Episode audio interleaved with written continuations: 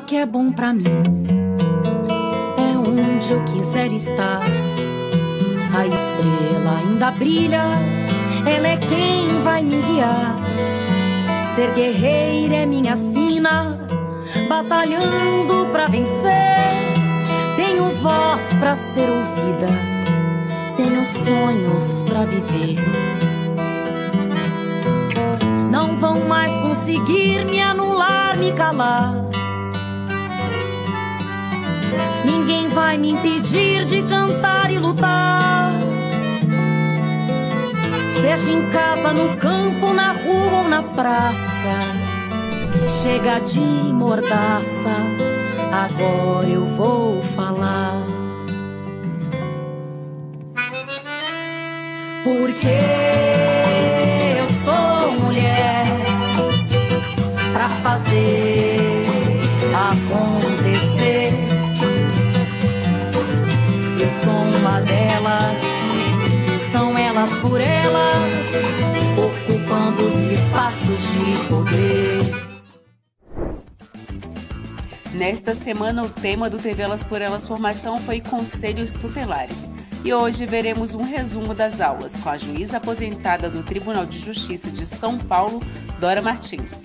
Ela falou sobre a prioridade para crianças e adolescentes e o sistema de garantias. Malu Oliveira, que é diretora de políticas para crianças e adolescentes do Ministério dos Direitos Humanos, falou sobre a importância do Conselho Tutelar. E a pedagoga Silvia Helena Seixas destacou a importância deste órgão para o combate ao racismo. Olá, mulheres e homens, pessoas que me ouvem. É, nós vamos fazer um encontro, dois encontros. Vamos conversar sobre uma temática que eu gosto muito, muito interessante, essa será uma primeira aula e haverá uma segunda aula.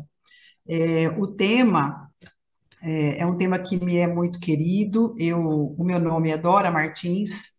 Eu trabalhei durante mais de 30 anos como juíza de direito do Estado de São Paulo. Me aposentei durante a pandemia e quase toda parte, toda a minha vida profissional, eu me dediquei com muito prazer e muita alegria e também com um pouco de tristeza ao tema da criança e do adolescente. Você sabe que o direito tem várias áreas, não é? Que o direito abarca toda a vida de um cidadão, mas uma parte do direito cuida exclusivamente da questão da vida, dos interesses de todas as crianças e adolescentes do Brasil. Entendendo-se como criança e adolescente aqueles que têm entre 0 a 18 anos, é o que diz nossa lei. Então, se nós estivéssemos, por acaso, numa sala presencial conversando, eu ia perguntar para vocês assim: vocês acham que um bebê, quando nasce, tem direito a comer todo dia, a alimentar-se bem? Vocês vão dizer, claro. Se eu perguntasse, uma criança de 5 anos tem direito, é, poderia ter é, um parque em frente à sua casa para sua mãe poder levá-lo todos os dias lá, brincar, tomar sol? Vocês acham que ah, toda criança deveria, se ficasse doente, poder ir a um hospital legal, ter um pediatra super atencioso, se ela precisasse de um medicamento, ela tivesse é, rapidez para obter esse, esse medicamento? Será que um adolescente é, deveria morar numa casa segura, uma casa digna, uma casa que não tenha um morro que vai cair em cima, uma casa que tenha estrutura de água e esgoto. É, será que vocês acham, vocês discordam que uma criança de 4, 5, 6, 7 anos é, tem direito, tenha, tem, deveria ter escola legal? Com um professor bem legal, um professor que fosse feliz, que tivesse toda a ferramenta necessária para dar aula e essa criança pudesse se dedicar aos seus estudos e se desenvolver. Eu tenho certeza que vocês, ninguém vai discordar de mim, mas é claro, isso que a senhora está falando é, é óbvio, né? É óbvio, mas não é sempre certo que isso exista. E tudo isso que eu falei é, tem uma outra coisa que eu lembrei: será que toda criança pode nascer numa família e viver nela feliz? Viver sempre nessa família feliz, com irmãos, tios, pais? É, será que uma criança pode ter uma cidade saudável, uma cidade que não tenha muita poluição, uma cidade que tenha um transporte legal para ir e vir, uma cidade com praças, com piscina para a criança nadar? É, com clube, clube não, é, estádio de futebol, é, para ela brincar, campo de futebol, tudo isso que vocês concordam que qualquer criança ou adolescente ou jovem possa ter, na verdade são direitos, né? Eu falei de direitos aqui, a gente costuma falar de direitos, a criança tem direitos, e quais são esses direitos? Que toda criança e todo adolescente tem.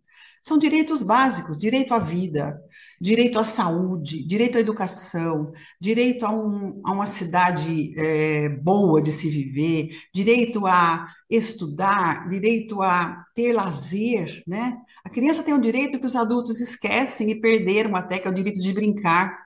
A criança tem o direito de brincar, mas aonde ela vai brincar se não há um parquinho, se não há um, um, um, um espaço adequado para isso. A criança tem direito a ter uma saúde preservada, a criança tem direito à convivência familiar, a criança tem direito a morar e nascer numa família e nela permanecer. Todos esses são os direitos. E vocês também, de novo, devem falar, mas e daí? Está falando o óbvio. Sim, mas será que sempre foi assim? E será que, é, apesar de ser assim, está tudo bem? Né? Essa é uma grande questão que a gente vai conversar um pouquinho aqui hoje. O tema é direito da criança e do adolescente e proteção integral. Então, eu gosto sempre de lembrar que no Brasil nem sempre foi assim. Nem sempre a gente podia falar que criança tem direito disso e daquilo. Você podia achar que ela deveria ter esse direito, até, ela, até era justo, mas que ela tivesse esse direito no papel, vamos dizer assim, não existia. O Brasil, até 1998, 88, ah, quando se é, entrou em vigor a nova Constituição brasileira, o Brasil era meio complicado, viu, a situação das crianças e adolescentes. É, se a gente pensar no final do século XIX, quando decretou-se o fim da escravidão no Brasil, do, do processo de, escrava, de, escravagização de pessoas no Brasil, é, a gente atravessa o século XX quase que todo com a situação das crianças muito triste. Né? Nós tivemos muitas crianças que ficaram pelas ruas após a tal libertação né, dos escravos, que na verdade não, não ocorreu dessa forma como a gente é, quer acreditar que deveria ter ocorrido, e muitas famílias ficaram ao léu, em estado de abandono, e, consequentemente, as crianças mais fragilizadas ainda.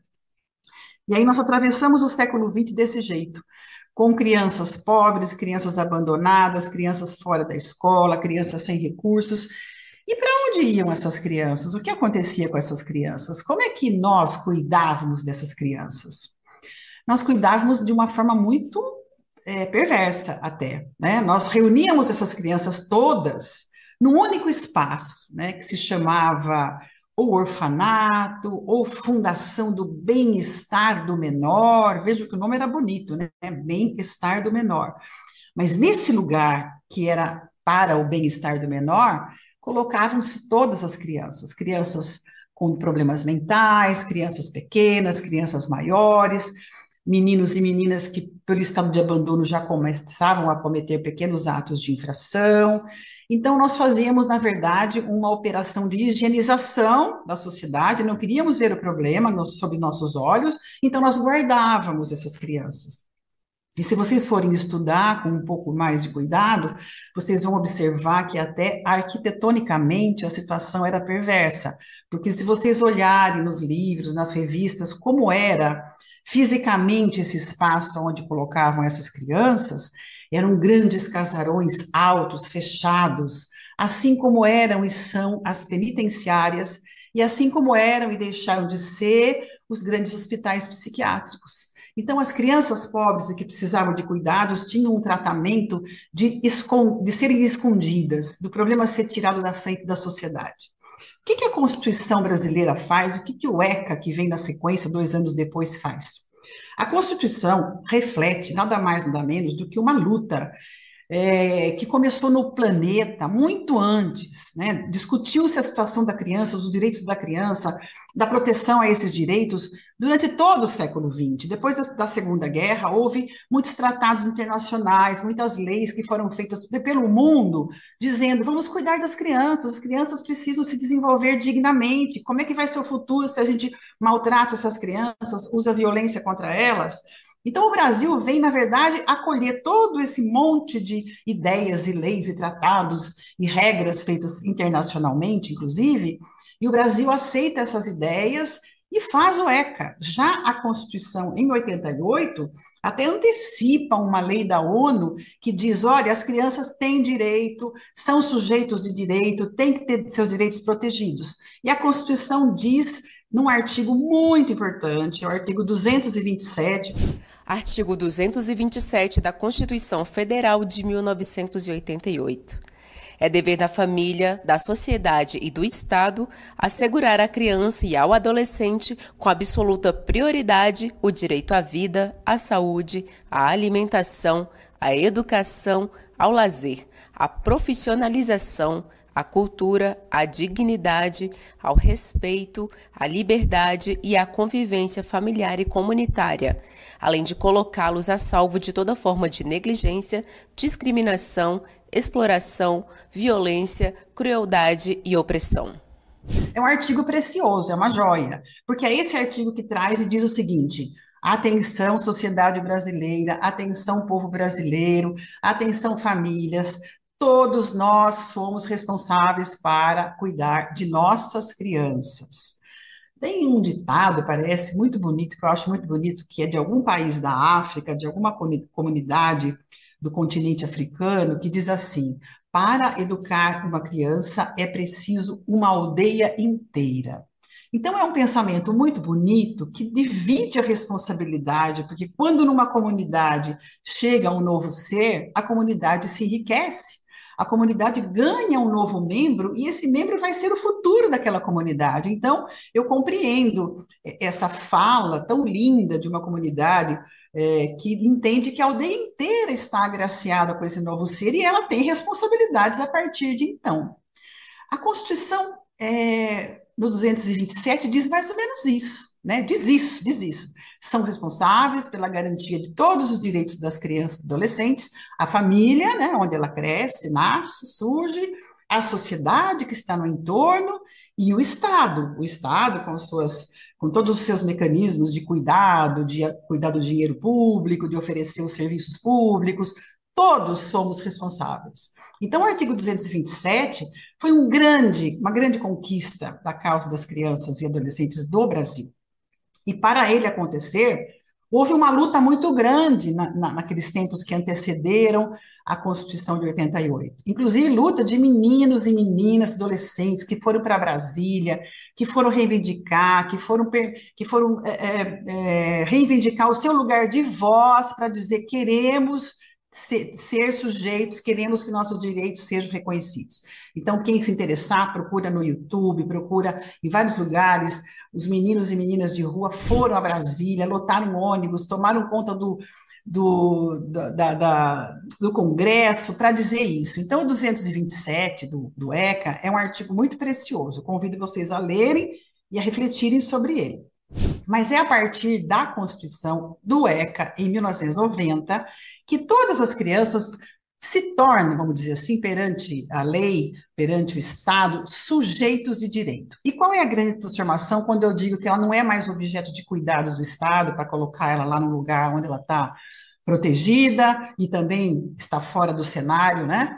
Qual é a diferença? A diferença é que, sendo sujeito de direito, como diz o 227, a partir de então, todas as crianças são sujeitos de direito. Logo, o Estado, a família e a sociedade são obrigados, têm o dever de defender, garantir, efetivar, fazer acontecer os direitos das crianças. São sujeitos de direitos.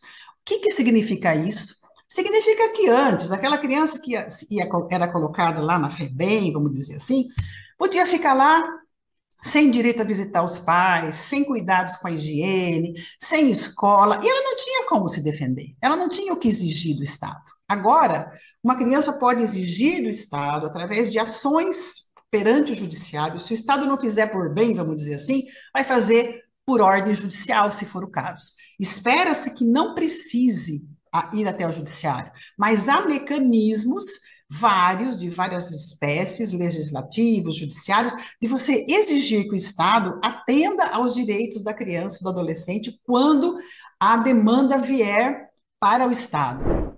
E quais seriam esses direitos? Para quem não assistiu outra aula, eu lembrei que primeiro o direito à vida, direito à educação, direito à saúde, é, direito a uma moradia digna, segura, direito a uma comunidade acolhedora, direito a um meio ambiente saudável, direito a uma cidade é, boa de se viver, a um meio de transporte, a, direito ao lazer, né? Toda criança tem direito ao lazer, ao direito de brincar. Todos esses direitos são direitos é, que são que devem ser garantidos, protegidos e efetivados pelo Estado né, pelo Estado e pela sociedade no que cabe a ela.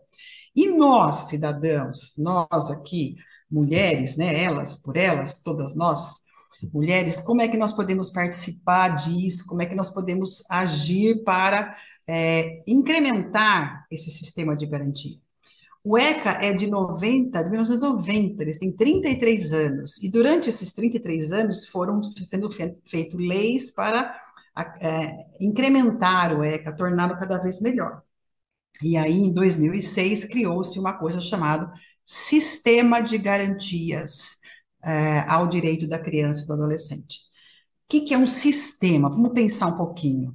A gente costuma achar que só homem que entende de máquina ou de carro, mas vamos pensar um pouquinho no motor de um carro ou numa máquina grande de uma indústria aqui.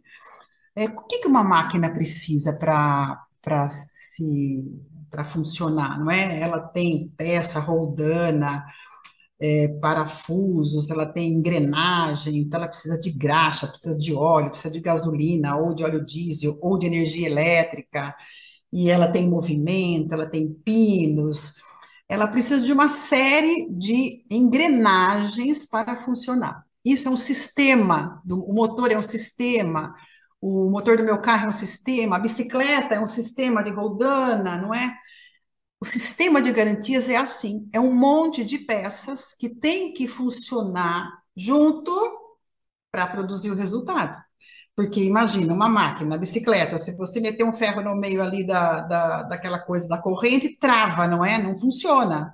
Então, o sistema exige que a engrenagem seja realmente azeitada, que tenha fluxo, que tenha trocas, que tenha é, é, diálogo, que tenha conversa e que tenha compreensão do objetivo final. Qual é o objetivo final da engrenagem desse sistema? A garantia dos direitos da criança e do adolescente.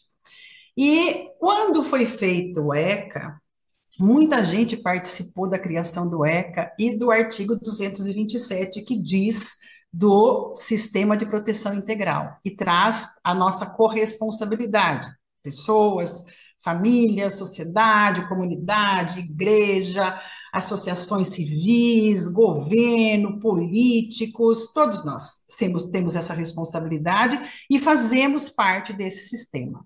Se não fazemos parte desse sistema diretamente, nós somos representados.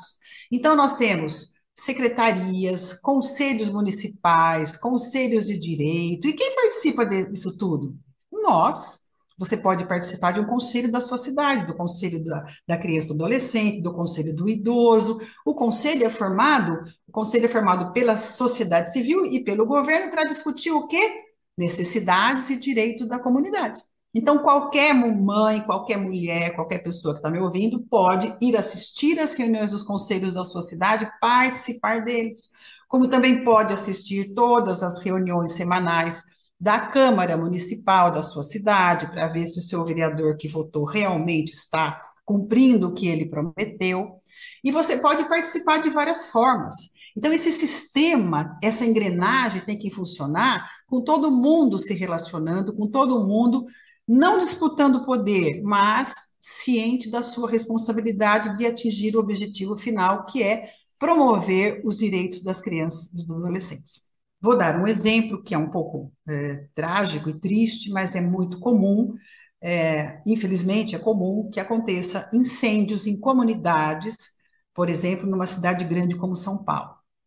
Ao final da manhã, depois de debelado o incêndio pelo, pelo Corpo de Bombeiro, o que temos lá? Rescaldo, pessoas desesperadas, pessoas que perderam tudo, e 20, 30 crianças que estão lá, também desesperadas, também sofrendo muito. O que é que se faz? Como é que se age? Obviamente, aí não é só o sistema de garantia de direitos da criança que vai entrar, mas vou focar só nele. Uh, um conselheiro tutelar vai lá e percebe que 20 crianças, tem cinco que estão tá doentes, tem que, já foi para o hospital, tem outras que tinham uma escola e perderam todo o material de, de, de, de escola, a família está sem moradia. Para garantir o direito dessa criança à vida comunitária, à vida familiar, à educação, à saúde, ao bem-estar, o que é que eu tenho que fazer? O sistema tem que funcionar. O sistema tem que funcionar ao mesmo tempo. A engrenagem tem que funcionar, como o motor do carro. Temos que ligar o sistema. Então, a Secretaria de Habitação vai ter que arranjar um local para colocar essa família. A Secretaria de Saúde vai ter que dar atenção à questão da saúde. A Secretaria de Educação vai ter que saber se vai ter que mudar a criança de vaga para outra escola, onde ela vai morar. E assim todo mundo vai ter que interagir ao mesmo tempo. O sistema tem que funcionar como uma engrenagem perfeita. Funciona? Nem sempre. E por quê? Porque talvez nós não estejamos ali observando, cobrando e participando. Mas, na teoria, é muito perfeito o sistema, né? A criação dessa ideia. Por quê? É, um, é, um, é uma ideia de corresponsabilidade, de partilhamento de ações entre todos, e, obviamente, não poderá haver disputa de poder ou quem é mais importante que quem. Somos todos voltados para um único objetivo que é garantir os direitos das crianças e dos adolescentes.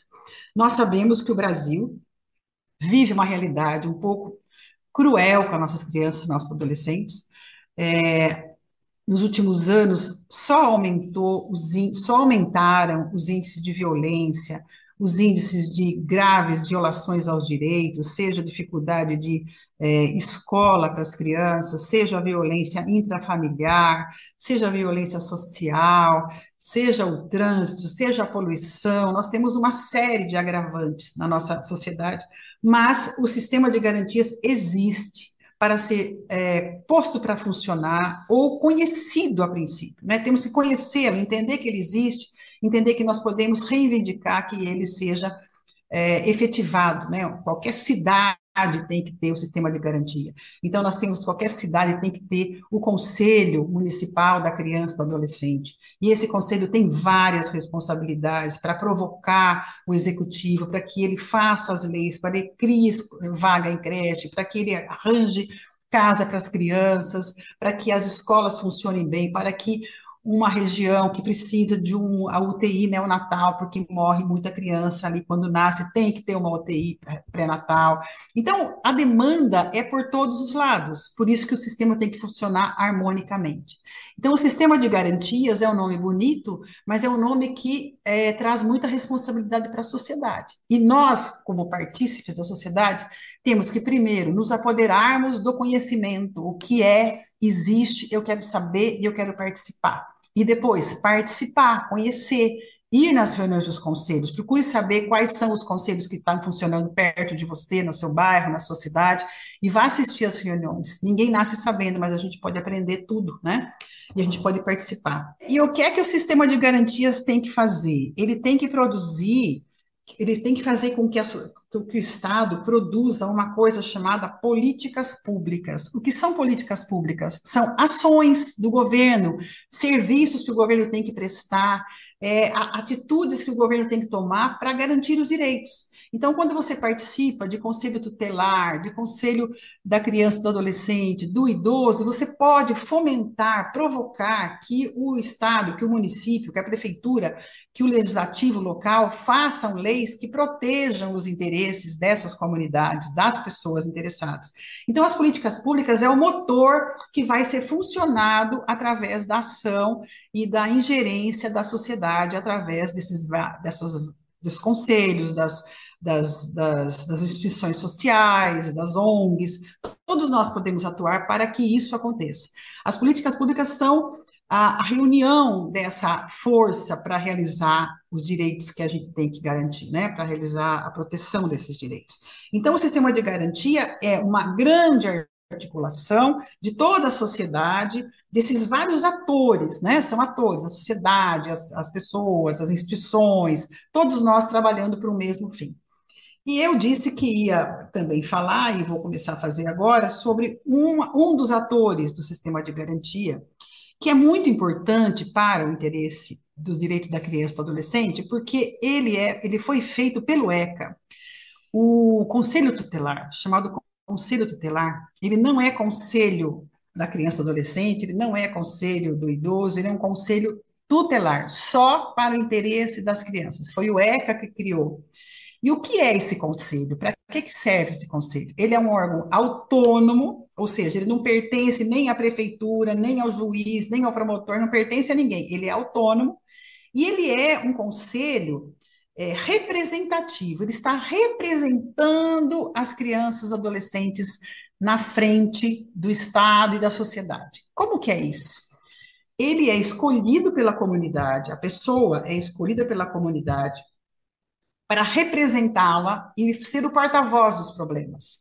Então, essa pessoa que vai ser escolhida tem que ser alguém que conhece a comunidade, que atua politicamente no sentido de atuação social, conhece todo mundo, sabe dos problemas, ajuda a resolver muita coisa. Não, o que está acontecendo aqui? Ah, nós estamos sem escola, tem 30, 40 crianças fora da creche. Não, então nós vamos tomar uma atitude, nós vamos resolver isso daí, nós vamos levar essa demanda para ser resolvida nos canais corretos. Né? E às vezes quem vai saber disso é o conselheiro tutelar, porque ele mora na comunidade, ele vive ali e ele conhece as, os problemas e as, e as mazelas. Muitas vezes ele é chamado por uma diretora de escola para dizer: olha, está acontecendo o seguinte: dois adolescentes chegam aqui, não, não ficam na, na escola, saem da escola, depois voltam no final da aula e fingem que fizeram na aula e voltam machucados e voltam. O Conselho Tutelar vai fazer uma pesquisa. O que é que está acontecendo? Quem são esses adolescentes? Quem são os pais desses adolescentes? Onde está essa família? Qual é o problema que está acontecendo?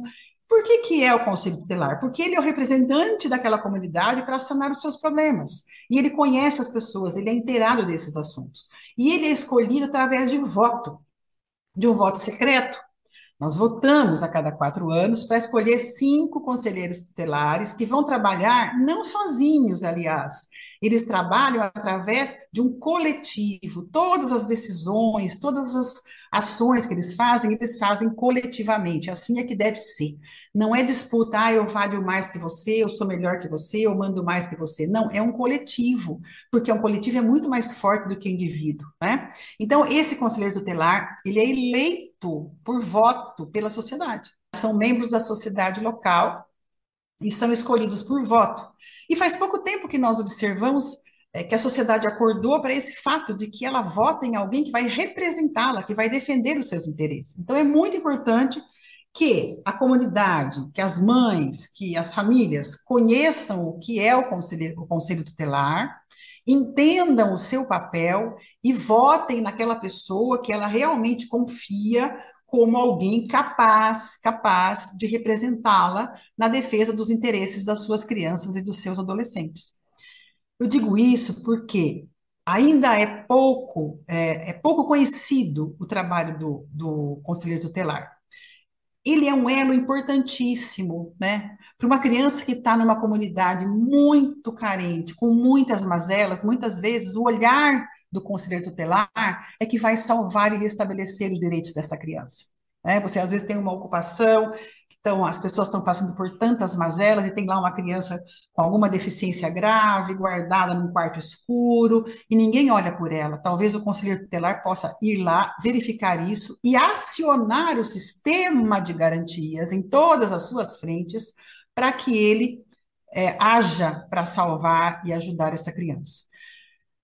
Salvar é uma palavra que às vezes fica parecendo que é um processo de caridade, mas não é, é uma ação política, né?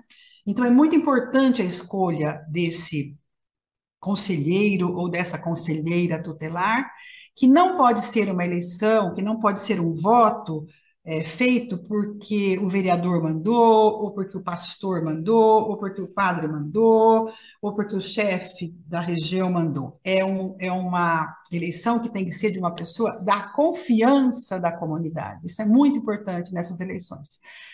É, em outubro, agora, vai haver uma eleição nacional para conselheiro tutelar, então ainda há bastante tempo de vocês se interarem desse assunto, buscarem essa pessoa, conhecerem, perguntarem quanto tempo você trabalha com a área da infância, o que é que você faz, você conhece ou não conhece, tirar informações. O conselheiro tutelar, ele tem mandato de quatro anos, são, a eleição é a cada quatro anos, e fora essa função importantíssima dele ser o olho né, das pessoas, o representante para levar a, a, a mazela lá, olha, está acontecendo isso, nós temos que melhorar isso. Ele tem uma outra função que é bem pouco falada. Ele tem um poder muito grande de participar do orçamento público. Vocês sabem que as prefeituras, o governo e o país, todos eles, todo ano faz um orçamento, né? O prefeito tem que apresentar no começo do ano um orçamento. Tipo assim, olha, gente, eu tenho aqui X milhões de reais e eu vou gastar assim. Vai ser um tanto para a saúde, um tanto para a educação, um tanto para o transporte, um tanto para isso, um tanto para aquilo, e um tanto para a infância e juventude, um tanto para criança e para adolescente, para os programas. Alô, bom dia boa tarde ou boa noite. Assim, é, primeiro é um prazer estar aqui, né, para a gente fazer esse diálogo, essa, na verdade, essa, essa troca de informações e de produção de um conhecimento, né, acerca de um, um assunto bem importante para todas nós. E eu me chamo Maria Luísa Moura Oliveira, mas eu sou mais conhecida por Malu, e a gente, eu sou psicóloga, né, sou goiana, é, nasci aqui na cidade de Goiânia, no estado de Goiás, e tenho hoje uma função aqui de ser a diretora de proteção é, de crianças e adolescentes é, no nosso país, é uma diretoria que fica dentro da Secretaria Nacional dos Direitos da Criança e do Adolescente, ligada ao Ministério dos Direitos Humanos. Né? Então, a gente cuida dessa parte toda que diz respeito ao sistema de garantia de direitos. Ah, nós vamos tratar de um tema que está incluso nesse grande sistema de direitos né, das crianças e adolescentes no nosso país, e eu me formei em psicologia na PUC Goiás, fiz mestrado lá também e sempre trabalhei na área da infância e da adolescência como profissional, né? Eu atendo crianças e adolescentes vítimas de violência sexual, especialmente violência sexual, mas também de outras violências, acompanho as famílias e faço parte de uma rede de proteção na cidade de Goiânia eh, de crianças e adolescentes e tem também participação num comitê latino-americano e caribenho sobre tráfico de pessoas. Então a gente acaba atuando sim nessa esse leque de, de possibilidades que a gente tem em relação à defesa dos direitos humanos e fui convidada né, para a gente trocar esse conhecimento aqui, falar um pouquinho sobre a questão dos conselhos tutelares, né? É, eu também já fui conselheira, conselheira de direitos no estado de Goiás e conselheira de direitos aqui no CONANDA, que é o Conselho Nacional dos Direitos da Criança e do Adolescente. Então, minha, minha trajetória é, é marcada por ações nesse campo, né, dos direitos humanos, é, do sistema de garantia de direitos e, seguramente, com a população de crianças e adolescentes já fui presidente do conselho, fui a primeira mulher da sociedade civil a assumir esse lugar. E o Conselho Nacional é, é um órgão, a instância máxima dos direitos da criança e do adolescente. E o que, que a gente faz aqui? A gente é, discute a política nacional, os temas afetos né, à infância e adolescência brasileira, e aqui a gente delibera a política é, sobre essa população.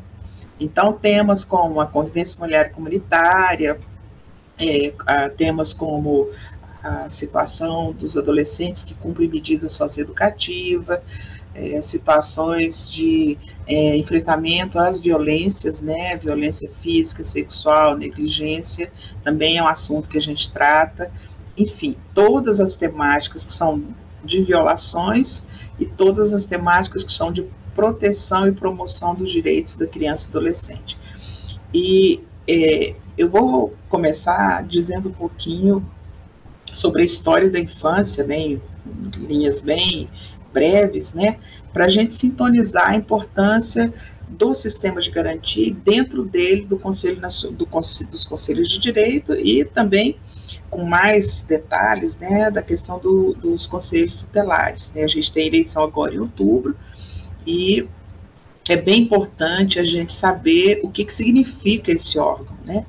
Então, assim, a infância brasileira né, é uma infância que ela, como a infância no mundo, né, mas especialmente aqui no nosso país, é uma infância que ela é, passou por marcos legais, né, que é, definiram concepções muito diferentes para o trato com as crianças e adolescentes. Né? Então, se a gente olhar culturalmente, é, criança, hoje quando a gente fala, ah, né, criança tem que ser cuidada, tem que ser protegida, muitas pessoas de tempos atrás, né, até nas nossas grupos familiares, falam, ah, mãe mudou demais, que criança no meu tempo bastava olhar que a pessoa saía da sala, né? Que a pessoa não que, que as crianças não falavam. Então tinha muito, era uma, uma educação muito reguladora, né? Muito coercitiva, né? Porque a nossa sociedade ela é muito marcada por, por castigo, por punição, né? E a criança que chegou aqui ao Brasil, né? A gente tinha crianças já, os, os indígenas, né? As crianças curumis, né? As crianças indígenas é, que estavam já no nosso território, e quando chegaram as crianças que vinham né, nas naus de, de, de, de, de descoberta né, do, do, que saíam da Europa e atracavam aqui, né? O que que acontecia? Essas crianças que vinham de lá eram crianças também que eram enjeitadas na região, né, no continente europeu. Então elas chegavam, muitas crianças que chegaram que chegaram já com essa marca da rejeição.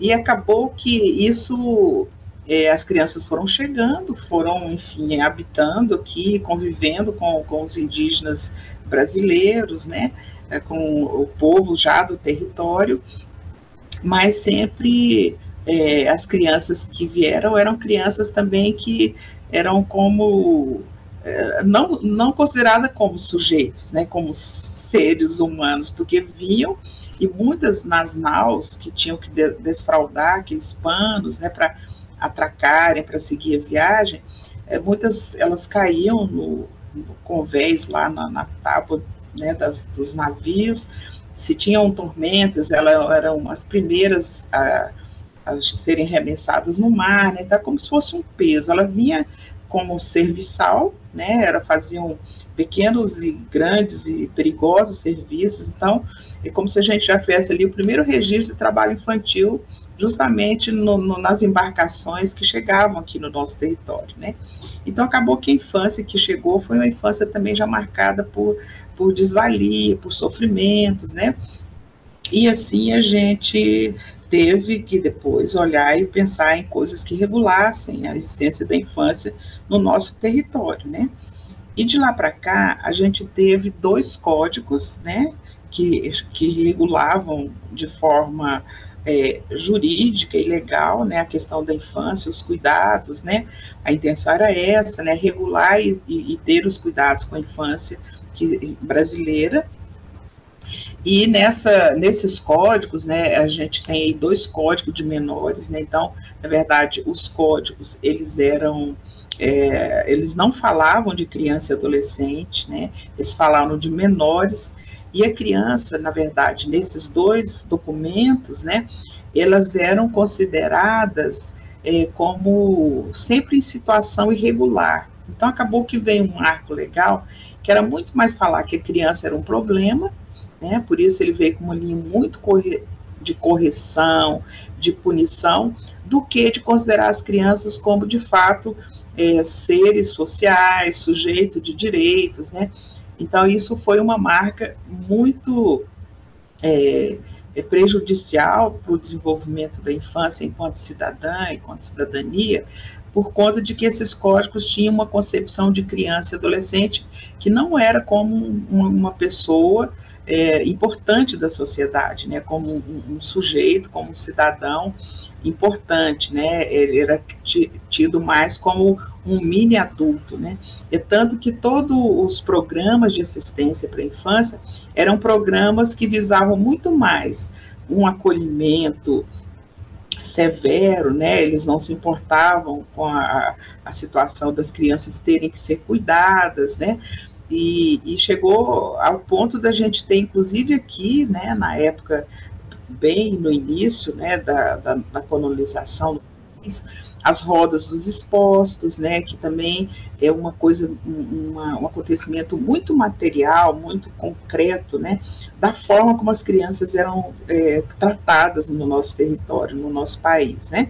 Então a roda dos expostos, ela também veio da Europa como um lugar para poder re receber esses enjeitados e, e desvalidos, como, eles, é, como as crianças eram chamadas. Não? Muitas crianças que eram é, tidas fora de uma união de casamento religioso ou civil, e elas eram colocadas, né, é, muitas vezes na porta das casas, né, como tinham muitos animais soltos, muitas vezes essas crianças eram comidas por esses animais, né, para você ver o tamanho do descuido e da falta de proteção que as crianças viviam. Então, diante disso, foi escrita uma carta, né, para Portugal, e de lá para cá eles trouxeram a roda dos expostos, que é como esses cilindros de casa de, de bebida que a gente vê hoje, de, de distribuidora de gás, que você coloca, a, a, na época, apertava um, um sineta, né? E aí a pessoa colocava a criança ali naquele, naquele recipiente, naquele lugar, naquela roda, e quando batia essa sineta, alguém do outro lado do muro, normalmente eram casas de misericórdia, né? Eram é, pensionatos. Aí rodava essa, esse, esse instrumento, esse que ficava acoplado no muro, né, na parede da, da, daquela residência, daquela instituição, e assim pegavam aquelas crianças. Isso aconteceu também na Europa, né? E atravessou aqui para o nosso país. Então, assim, só para localizar para vocês, é como que a criança foi cuidada né, ao longo da história. Isso assim, é, um, é, um, é um breve exemplo, né? Lógico que tem mais coisas, a gente querendo aprofundar pode consultar a literatura brasileira que conta sobre a história da, de vida, né, a história das crianças no, no Brasil, né, Mel de Del Priori tem um trabalho fantástico sobre isso, e outras escritoras e escritores também. Então a gente Nesse contexto, né, a, a infância foi se desenvolvendo, mas a, mesmo assim chegou ao ponto de ter esses dois marcos regulatórios, né, que são o Código de Menores de 27 e depois de 70 e 72, 74, estou é, com confusão com as datas aqui agora, mas a gente teve esses dois marcos que eram marcos que também concebiam a criança ainda nesse modelo de uma criança é, sem importância na sociedade, né? Uma criança muito mais vigiada e punida do que uma criança que era agregada e tomava conta aqui do, do da participação social, né? Da importância dela é, no país e na, na nossa na época na nossa sociedade, né, na relação mesmo familiar. E a gente pulando, dando um salto aí, né, a gente depois teve é, na Constituição Federal, a gente já teve uma marca muito importante, foi uma grande mobilização, porque vários programas da sociedade civil que tratavam né, e cuidavam, eram projetos sociais que é, olhavam para a questão da infância, né, que já tinham um, um índice de abandono muito grande, já tinham assim aquela aquela ideia, né, de que essa criança é muito custosa, eu não dou conta de cuidar. Então essas crianças eram meio que abandonadas e entregues a, aos cuidados do Estado, que tinha os orfanatos, né, as casas de, de, de, de, de recolhida de, de crianças, né? Então as crianças elas ficavam muito abandonadas à própria sorte e a política de assistência no país entendia como uma forma muito assistencialista de cuidar dessas crianças. Então tiveram os orfanatos, depois as as, as, as FUNABENs, as FEBENs, né, que nascem dessa, dessa assistência muito marcada é, pela caridade, né, pela, pela bondade, né, e, e, e, por outro lado, como uma criança perigosa, né, como um sujeito perigoso que deveria ser recolhido nesses espaços. Certo é que quando a gente chegou em 1980, né, na década de 80, e com a aprovação da Constituição Federal Brasileira, a gente foi avançando no sentido de olhar para a criança como, é, de fato, um sujeito, né? E, e com isso foi aberta esse grande debate, essas entidades que trabalhavam com as crianças começaram a levantar essas preocupações e começou a ter uma grande mobilização em prol da infância brasileira né, a partir dos, da sociedade civil e a partir dos grandes movimentos, inclusive do movimento de mulheres. Né. Com isso, cresceu muito essa mobilização e a partir disso nasce então movimentos também muito voltados para a infância, que foi o próprio Movimento Nacional de Meninos e Meninas de Rua, que teve um papel preponderante para a construção, né, a partir uh, do, do, da Constituinte, né, do, do da, da da abertura do país para olhar para a questão da Constituição brasileira, né, para a escrita, né, para a elaboração da Constituição, também essa, essa mobilização, esse movimento da infância entrou nessa mobilização nacional para poder fazer com que a infância tivesse importância e lugar na Constituição Federal Brasileira. Olá, está tudo bem aí com vocês? Eu sou Silvia, eu falo aqui de Ribeirão Preto, São Paulo. Eu sou pedagoga de graduação e a gente vai falar um pouquinho sobre Estatuto da Criança e do Adolescente e, em especial, o órgão mais importante no sistema de garantia de direitos, que é o Conselho Tutelar. Eu tenho uma experiência, eu fui conselheira tutelar, fui presidente do Conselho Municipal dos Direitos da Criança e do Adolescente aqui da minha cidade e fui membro do Conselho uh, Estadual da Criança e do Adolescente aqui do meu estado. E, na realidade, primeiro a gente entender né, o que, que é esse sistema de garantia de direitos. Na realidade, o Estatuto da Criança e do Adolescente, né, que ele é uma lei que regulamenta dois artigos da nossa Constituição é uma lei que a gente pode chamar de redonda. Então, primeiro, ela diz quais são os direitos da criança e do adolescente. Então, a criança tem direito à educação de qualidade, por exemplo. E quando eu falo educação, é, o fato da criança ter a garantia da matrícula não significa que há um cumprimento do direito. O, a, o Estatuto da Criança e do Adolescente ele fala que há violação quando a gente não oferece, ou seja, eu não garanto a vaga, o acesso a essa criança, mas também quando eu ofereço de maneira irregular. O que é de maneira irregular? Vamos dar um exemplo. Não é possível que a criança entre com seis anos no, no, no ensino fundamental de nove anos e saia já adolescente com 14, 15 anos, sem nenhum problema cognitivo e não consiga produzir um texto. Então, esse direito de, da educação, esse direito básico dessa criança e do adolescente, ele não está sendo cumprido. Porque, mesmo que há oferta, essa oferta acontece de maneira irregular. Então, como a gente tinha dito antes, o estatuto é uma lei redonda. Ele fala qual é o direito, todos os direitos, ele fala qual é o caminho para se garantir, mas ele também diz se esse direito não for garantido, quem é esse órgão que, que estabelece essa garantia? Então, usando esse exemplo, né? O conselho tutelar é o órgão que vai garantir o direito. E a gente tem que entender né? Ele, quando eu falo tutelar, esse órgão ele não é a tutela da criança, né? Ela, o conselho tutelar ele tutela os direitos da criança e do adolescente. Então ele não é acompanhante de luxo do, do no atendimento a essa criança. Ele tem que garantir a execução dos direitos. E e o artigo 98 do, do, do Conselho, ele diz assim, quando é que tem a ação do Conselho Tutelar?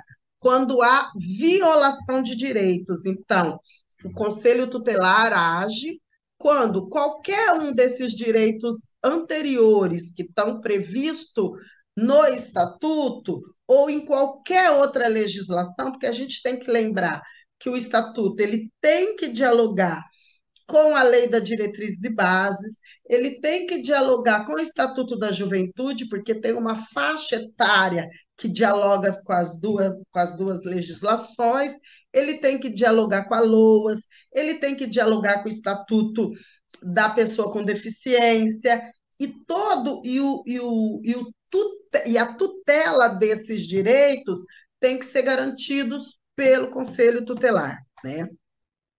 É, eu vi, vi, que tem outras pessoas que falarão aí do Conselho Tutelar, mas a base é: Conselho Tutelar atua especialmente na violação de direitos. Quando eu falo de, de violação de direitos, eu tenho que lembrar é, inicialmente das políticas públicas. Então, a gente tem política pública, as setoriais, que são educação, saúde, transporte, né, que a gente chama de setoriais, e tem as políticas públicas transversais, que são as políticas para dialogar com gênero, criança e adolescente, pessoa com deficiência e relações étnico-raciais e combate ao racismo. Se, se a gente pegar os dados da, da, de todos os casos do fracasso escolar incluindo inclusive a evasão, a gente vai perceber que há um recorte em quem, quem é essa criança que não consegue aprender, que não consegue terminar esse, esse processo de ensino, saindo lá na ponta, conseguindo escrever, conseguindo interpretar, conseguindo ler, a gente vai ver que há um recorte de raça e cor. E há esse recorte de raça e cor, por quê? Porque as escolas, né, o sistema educacional, ele ainda não está preparado para trabalhar com a diferença, qualquer que seja ela. A gente tem uma autora que eu gosto muito que, que discute a questão da educação para a democracia, que quando vocês tiverem um tempinho, vocês podem ler, que chama Maria Vitória Benevides. E ela traz o que a gente vai chamar nesse nessa nossa aula de educação para a democracia, que é eu preciso preparar esse menino para entender e respeitar as diferenças dele, entender e respeitar as diferenças do outro. Quando a gente diz que combate ao racismo é e deve ser transversal no processo, o que, que eu tenho que trazer? Eu tenho que trazer que qualquer disciplina que eu vou discutir com essa criança, qualquer área que eu vou discutir com essa criança, disciplina, se eu tiver na escola, eu preciso que a questão do combate ao racismo esteja de forma transversal. Então, um exemplo assim para a gente é, conseguir entender. Eu vou discutir matemática, porcentagem, por exemplo, eu vou trazer a questão da transversalidade das relações étnico-raciais e combate ao racismo, de que forma? Então, ao invés, de, ao invés de eu dizer, olha, a gente, o seu Joaquim comprou 100 laranjas e tinha e dessas laranjas tantas estavam doces, qual a porcentagem? Eu trago para produzir a, a diferença e ter condições de discutir as diferenças, eu trago que na sala X de uma escola particular tem 40 crianças e duas negras. Na sala Y de uma escola pública de periferia, tem 40 crianças, sendo 35 negras. É, eu, e qual a porcentagem? Eu vou ensinar a porcentagem e vou é, discutir a situação do negro com a criança numa linguagem que ela entenda. Como que isso se dá na proposição do Conselho Tutelar? Uma das funções do Conselho Tutelar é é, auxiliar, uma do, das funções do Conselho Tutelar é auxiliar na escrita, né, na apresentação do orçamento municipal. Lembrando que o Conselho Tutelar são órgãos que têm que agir em nível municipal. O atendimento da criança e do adolescente a partir da Constituição, ele é municipalizado. E o que, que, que, é preciso observar? É preciso observar se aquela política pública, se aquele programa, se aquela ação, ela está levando em consideração a diversidade, a origem dessas crianças, e se não tiver, qual o nível de prejuízo direto que essa criança está tá sofrendo. Eu vou dar um exemplo que é talvez uma, uma das ações mais corriqueiras do, do Conselho Tutelar. Evasão escolar. A, as escolas comunicam o Conselho Tutelar que o menino, que determinado menino, menina, não está frequentando a aula. Então, eu vou lá na LDB, porque lembra que eu disse que o Estatuto da Criança dialoga com toda a outra a legislação. E eu vi que lá na LDB, quando a metade do número de faltas é, possíveis para não haver é, a retenção por falta atingiu, a escola tem que comunicar ao conselho tutelar desde que ela tenha feito todas as ações que ela precisa fazer. Quando eu digo em todas as ações e essa, e essa notificação chega ao conselho tutelar, antes de chamar a família, porque nem sempre a família é violadora, e a família, a família é o órgão, é a instituição mais vulnerável. Mas eu preciso, enquanto conselho tutelar, é, requisitar da escola, olha, qual o nível de aprendizagem que esse menino está? Está sendo oferecido material necessário e metodologia necessária para que esse menino consiga se apropriar, consiga ter prazer de ir nessa escola, né? Assim, a, é, a gente tem, além da LDB, o Plano Nacional de Educação, tudo que o Conselho Tutelar precisa se apropriar. Senão, eu posso ser, e nós aqui que somos do campo progressista, não podemos ser um conselho, um conselho tutelar medíocre, né? E, e não podemos ser até porque é, nesse momento a gente tem quase que mais da metade de conselheiros tutelar oriundos das religiões pentecostais, né? E onde a gente precisa ser diferente? Exatamente em como atender essa família. Então, antes de dar advertência, uma das funções do conselho tutelar, eu preciso saber se esse respeito às diferenças, se esse respeito a essa criança, que é a criança que está que é a vítima maior né, do, do fracasso escolar, o que, que essa escola está oferecendo de diferente, se ela está cumprindo a legislação, para que esse menino tenha prazer e goste da escola. E durante é, é a execução da minha função, eu preciso perceber se o violador não é o, Estado enquanto uma escola, que não cumpre a Lei 10.639, que obriga o ensino de história e cultura é, africana e afro-brasileira. Então, se eu, eu preciso que, enquanto conselheiro tutelar, que é o órgão encarregado de cumprir o, o de garantir os direitos da criança e do adolescente, se esse, um órgão que tenha o conhecimento de toda a legislação que envolve criança e adolescente e que não é somente o Estatuto da Criança e do Adolescente, na realidade, eu costumo dizer que o Estatuto é a linha mestra, mas que a gente precisa dialogar com essa legislação. O cumprimento da Lei 10.639 é direito da criança e do adolescente. Ele está sendo violado, artigo lá 98 da do estatuto é função do conselho tutelar. E como que é exercida essa função?